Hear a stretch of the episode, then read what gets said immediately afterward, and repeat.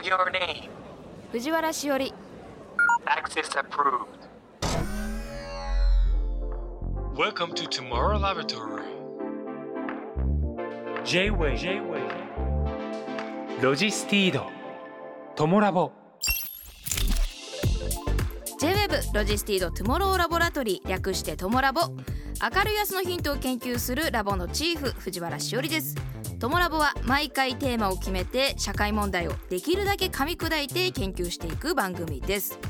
ここトモラボにはいろいろなニュースや情報が届いていますその中からテーマに沿ったトピックスをピックアップして研究していきますこのポッドキャストを聞いた後皆さんの生活の中で何かヒントになれば嬉しいですロジスティード。トモラボ。This program is brought to you by ロジスティード。今回は2022年12月24日にラジオでオンエアした亀田誠二さんをお迎えして研究したイシュー、暖かいということのディレクターズカット版です。時勢などの表現はオンエア当時のままお届けしますのでご了承ください。亀田誠二です。よろしくお願いします。亀田誠治アメリカ・ニューヨーク出身の音楽プロデューサーベーシスト。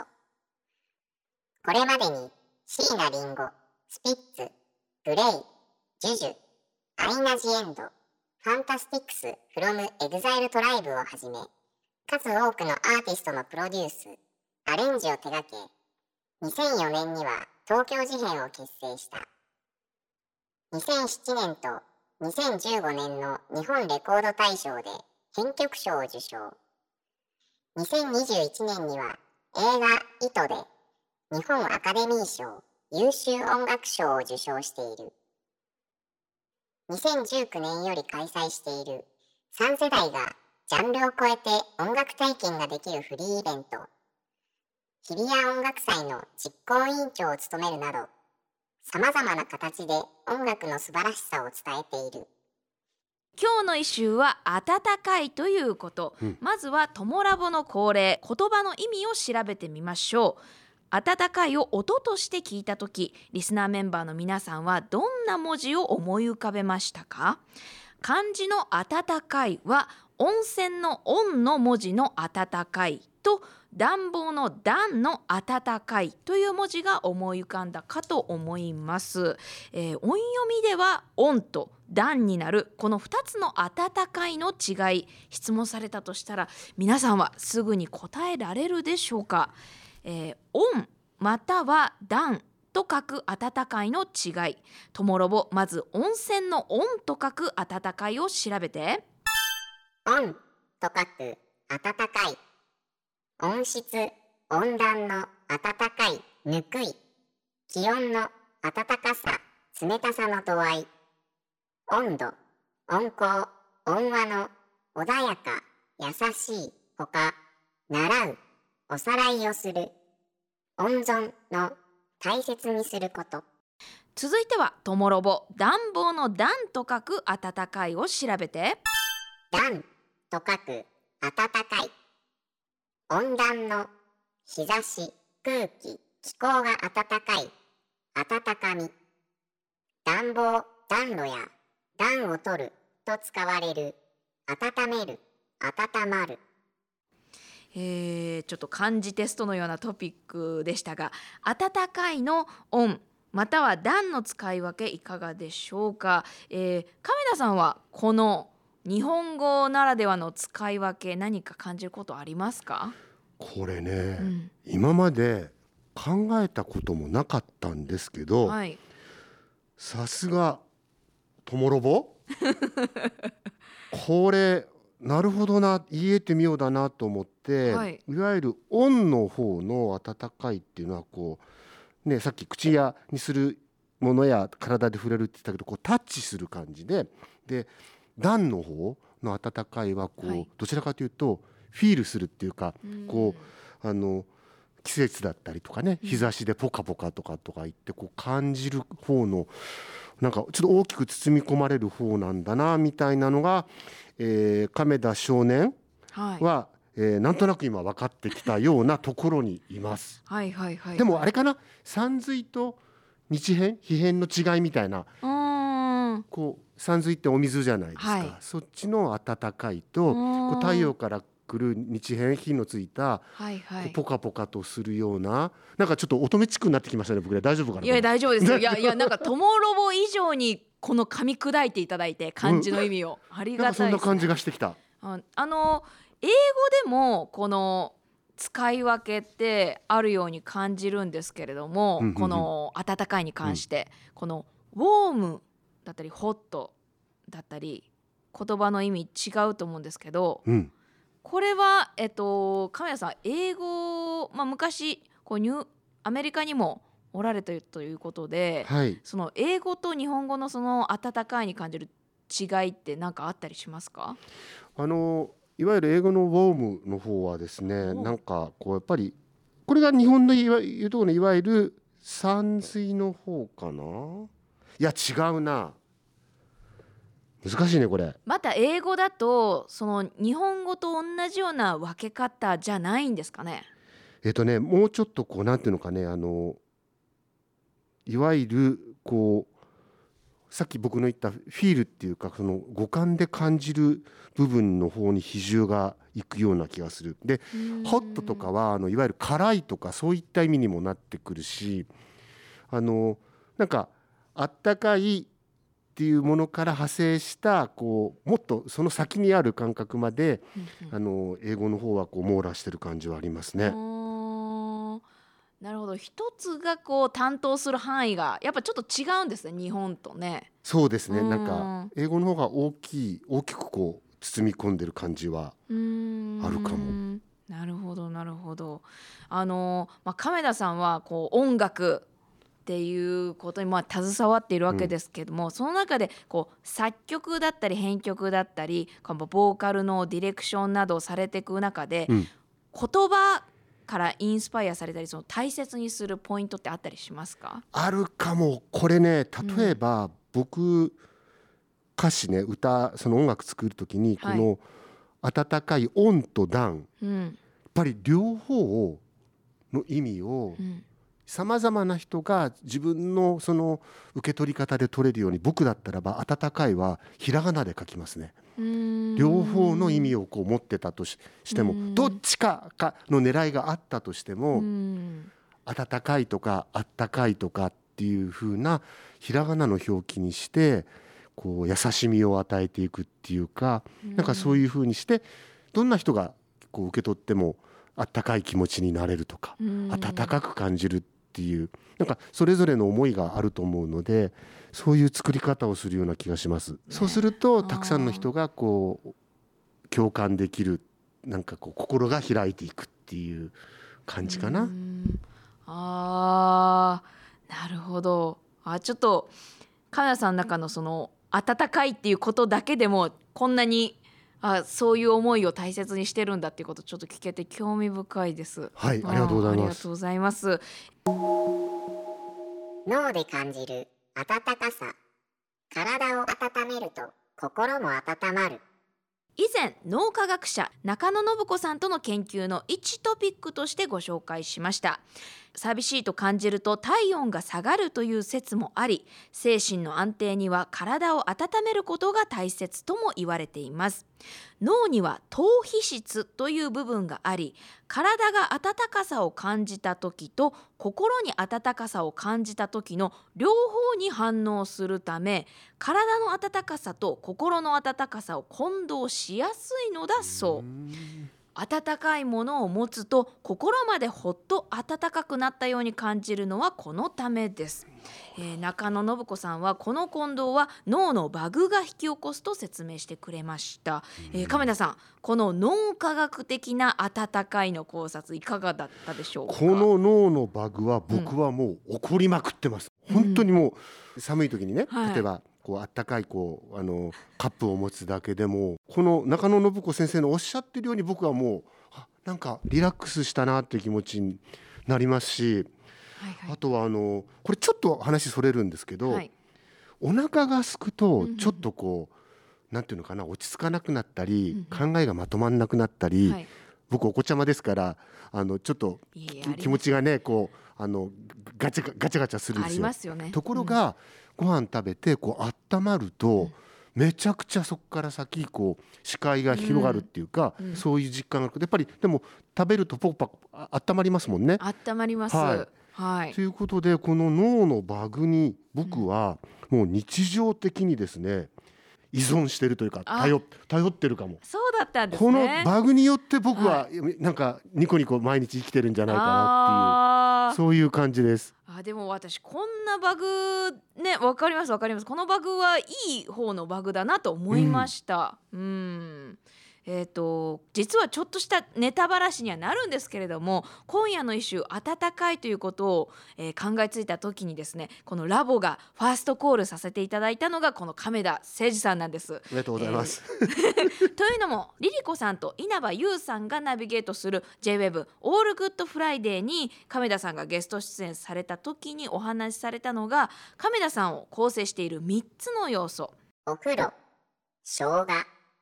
敬語、はいこの3つでした。お風呂は1日に最低5回ぐらい入るんですよと、えー亀田さんおっしゃっておられてそして生姜も体を温めることをご存知かと思いますけれどもこちらに関してリサーチしてみました、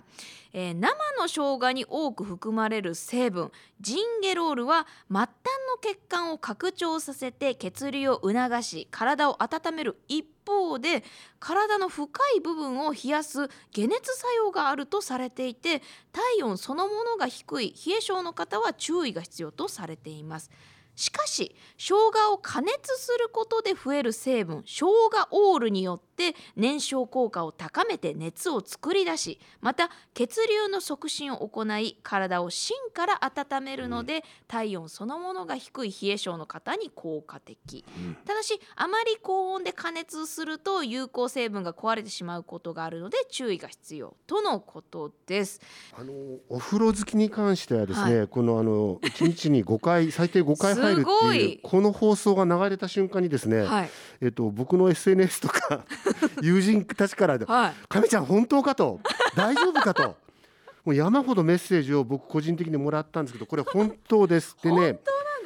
お風呂が、えっと、なぜ僕にとってお風呂が重要かというと、はいまずあの僕はその音楽プロデューサーとしてねこうはいススタジオに行ったりとか、うんあとこうやって今日も藤原さんと一緒ですけどこうやってラジオで喋ったりとかこういろんな現場が一日の中でなんかいくつかこうあるわけですので、はい前あのあ現場に行くのにね例えば今この藤原さんと、えっと、この「トモラボ」をやるのに前にやってきた仕事の、うん。なんていうのかなこう、うん。香りを残したくないっていうか一回水に流してあもうニューカメラで。ーなるリセットされるんですねお風呂で。そうリセットしてニューカメラでこの現場に。わあじゃあ今本当に来ました今。今もニューカメラですか？ニューカメラで来ました。いい匂いうわー。いい匂いしてますよ僕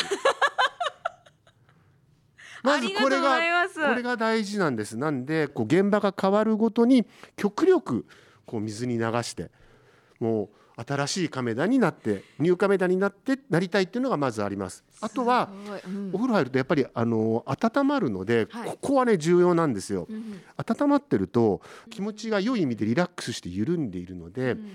ピリピリしないっていうかこうオープンな気持ちで人と接すことができるっていうのが、これが僕のやっぱりさまざまなアーティストさんたちと向き合うことに,、対してすごく大事なこうウォーミングアップに心を温めてウォーミングアップしてるっていう状況がぶ自分の中で整うのですごくお風呂っていうものが大事になってくるんです。あー。いやすごく納得というか私も絶対毎日お風呂浸かるんですね、はい。夏も。はい。それは何か今日一日の雑念やら何やらを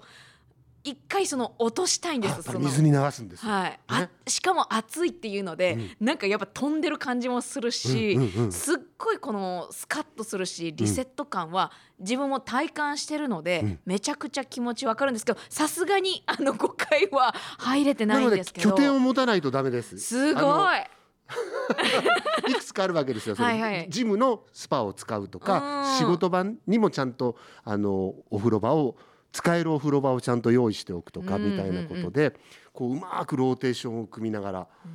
時間が30分とか空くとはい。風呂入りてえって思っちゃったりする入れるなこれはって。これはいけんなみたいな。いつもそんな感じですごい。動いてます。お風呂の場所把握してるんですねもう行く場所は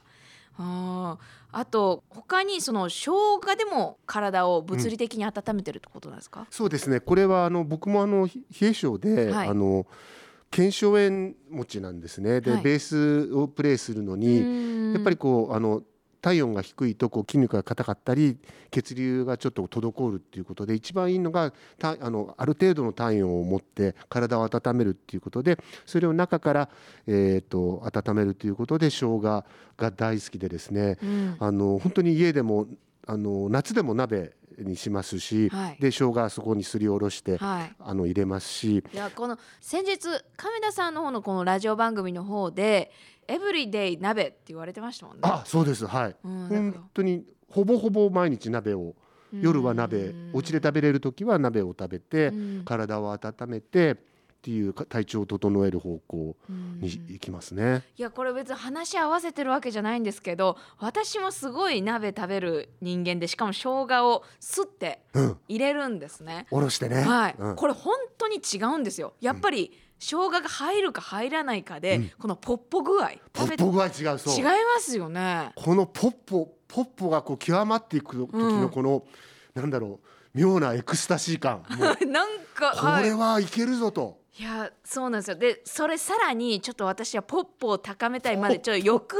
が出ちゃってわざわざ青唐辛子を1本でいいんですけど、それ切って入れてるんですけどさらにもう芯から温まるんですよ。藤原さん気が合いますね。僕も唐辛子信者でもあるんです。どんバンバンいきます。あの生でかじったりとか。う わすごい。あのそれはなんて言うんだろう。ちょっとしたおつまみ代わりですけどあのメキシカンとかでよくそういうのあるじゃないですか、はい。はいはいね、うん。もう大好き。ハラペーニョをかじってあのビール飲むみたいな。なんかそういう生姜だったりとか、うん。唐辛子から得られるこの温まっていくパワーをこう信じてるというか、はい。すごくでもヘルシーじゃないですかある意味、でもすっきりするんですよね、うんそのなんか食べ物で汗かいた後のあなんだこのすっきりとか、ただただあのお腹を胃袋を満たすんじゃなくて、うん温かいもので満たすってだけでプラスアルファ心まで温かくなってる部分はあるなと感じま。思いますす。はい、えーそれではここからはこんな視点から今夜の一首「温かい」ということを研究していきましょう。オランダでは孤独を解消する世間話専用レジが登場。孤独へのアプローチとしてオランダのスーパーマーケットが世間話専用レジを運用。レジで会計する短い時間でも買い物客とレジ店員とおしゃべりの中で交流を生み出し少しでも孤独を解消しようという試みです。続いてこんなトピックがラボに届きました。オランダの世間話専用レジがフランスへ。ブラブラレジとは？レジの担当者と客が気兼ねなく世間話できるレジブラブラレジを設けるスーパーが増え話題になっています。フランス語のブラブラとはなんやかや話すのなんやかやを指す言葉。社交的な交流でのおしゃべりというニュアンスを持っています。新型コロナウイルスの流行が原因でブラブラレジは一時的に封印されましたがそのコロナが理由で他人との交流を求める人が増えたため改めてその意義が見直されフランスの多くのチェーン店がブラブラレジの導入に取り組んでいるそうです。日本でもスーパーマーケットやコンビニエンスストアなどで見かけることが多くなったセルフレジとは180度逆の試みではあるんですけれどもこのフランスのブラブラレジに関してですがお客さんの反応多数ではないかもしれませんが例えば気分が下がりがちな昨今、えー他人と笑顔や会話を交わすのは気分を上げてくれるとあったりまたレジの担当者はちょっとつまらないと思っていたこの仕事に別の意義を見出せるようになったという感想が寄せられたそうです。最初はシニアの利用が多いだろうと考えていたけれど実際は40代50代さらに若い世代の利用も多いことが分かったブラブラレジを好む客層に偏りはないとして性別世代に関係なく支持する人がいるようです先ほどは、えー、お風呂や生姜で温かくなることを研究しましたがここではコミュニケーションで温かくなることを考えたいと思います、えー、亀田さんを構成している3つの要素としてご紹介したお風呂生姜敬語。この敬語というのは亀田さんがコミュニケーションの中で大切にされていることなのかなと感じたんですけれども亀田さんこれいかがですか？はいあのすごく大事にしていて、まあ、これあの仕事始めた頃に先輩に教わったんですけれど、はい、えー、目上の人でも後輩でも基本的にお話しする時は敬語を使った方がいいよと。亀田プロデューサーが上からお話をしてるんじゃなくて一緒のチームに入ってチームメイトだよっていうようなスタート地点もでもあるという意味で必ずあの何々さんと言って敬語何々ですよね、うん、だよねみたいのに行くのにはちょっと時間をかけて基本的にはどんな人にも敬語で話すようにしていて、うん、なんかね、いきなりその親しみを込めちゃうことによってかえって温かさが失われてしまうみたいななんかそういう怖さがあるんですよね。はいはいはい、なんかあの私亀田さんがお話ししているところを見たり聞いたりする時ちゃんとこの語尾がこう着地しているというかなんかこの言葉をこうキャッチボールする時のこのキャッチする瞬間が柔らかいんですよね。それをすごく感じます。だから亀田さんが喋るとすぐわかります。うんうん、えどういうことですか？あの映像で亀田さんっていう姿を見なくても、うん、ラジオで亀田誠司ですって言う前からあ亀田さんの喋り方だっていうかなんかすぐわかる。へえ。あの嬉しいです。やっぱりあの他の方と違うおしゃべりの仕方をされてます。あでもねこれやっぱり長年やっぱりスタジオでさまざまな個性的なアーティスト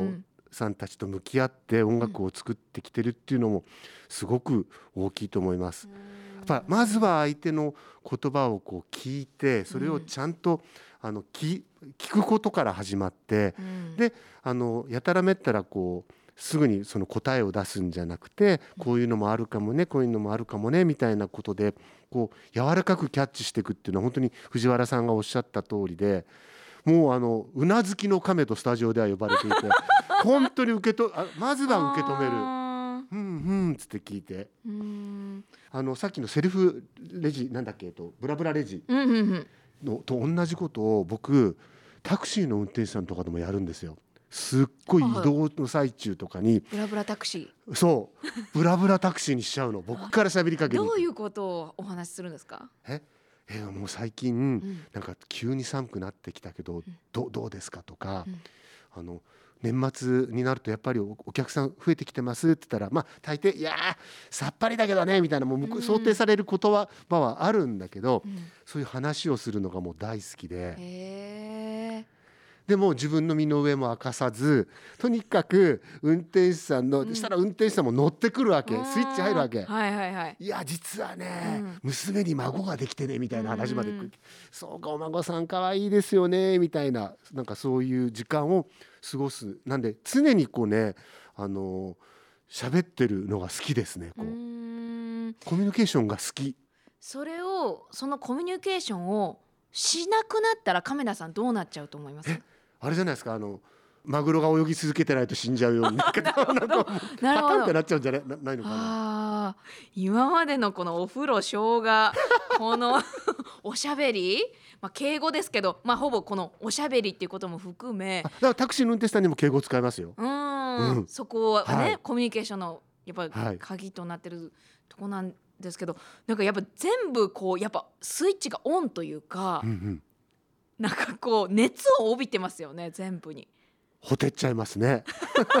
生姜の取りすぎですかねこれね。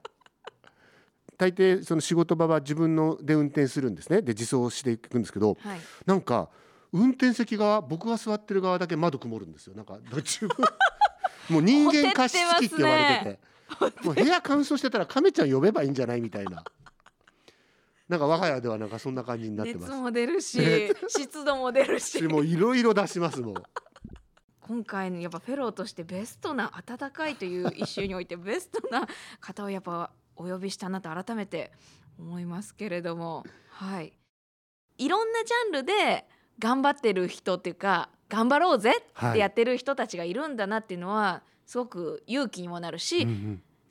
じゃあ私は私のエリアで暖かくなること、元気になっていくことやってこうって思いましたね。はい。素敵です。ありがとうございました。はいありがとうございます、はい。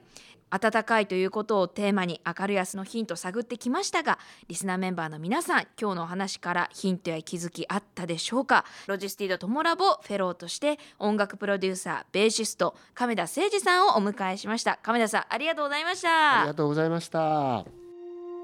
ロジスティードトモラボ This program was brought to you by ロジスティード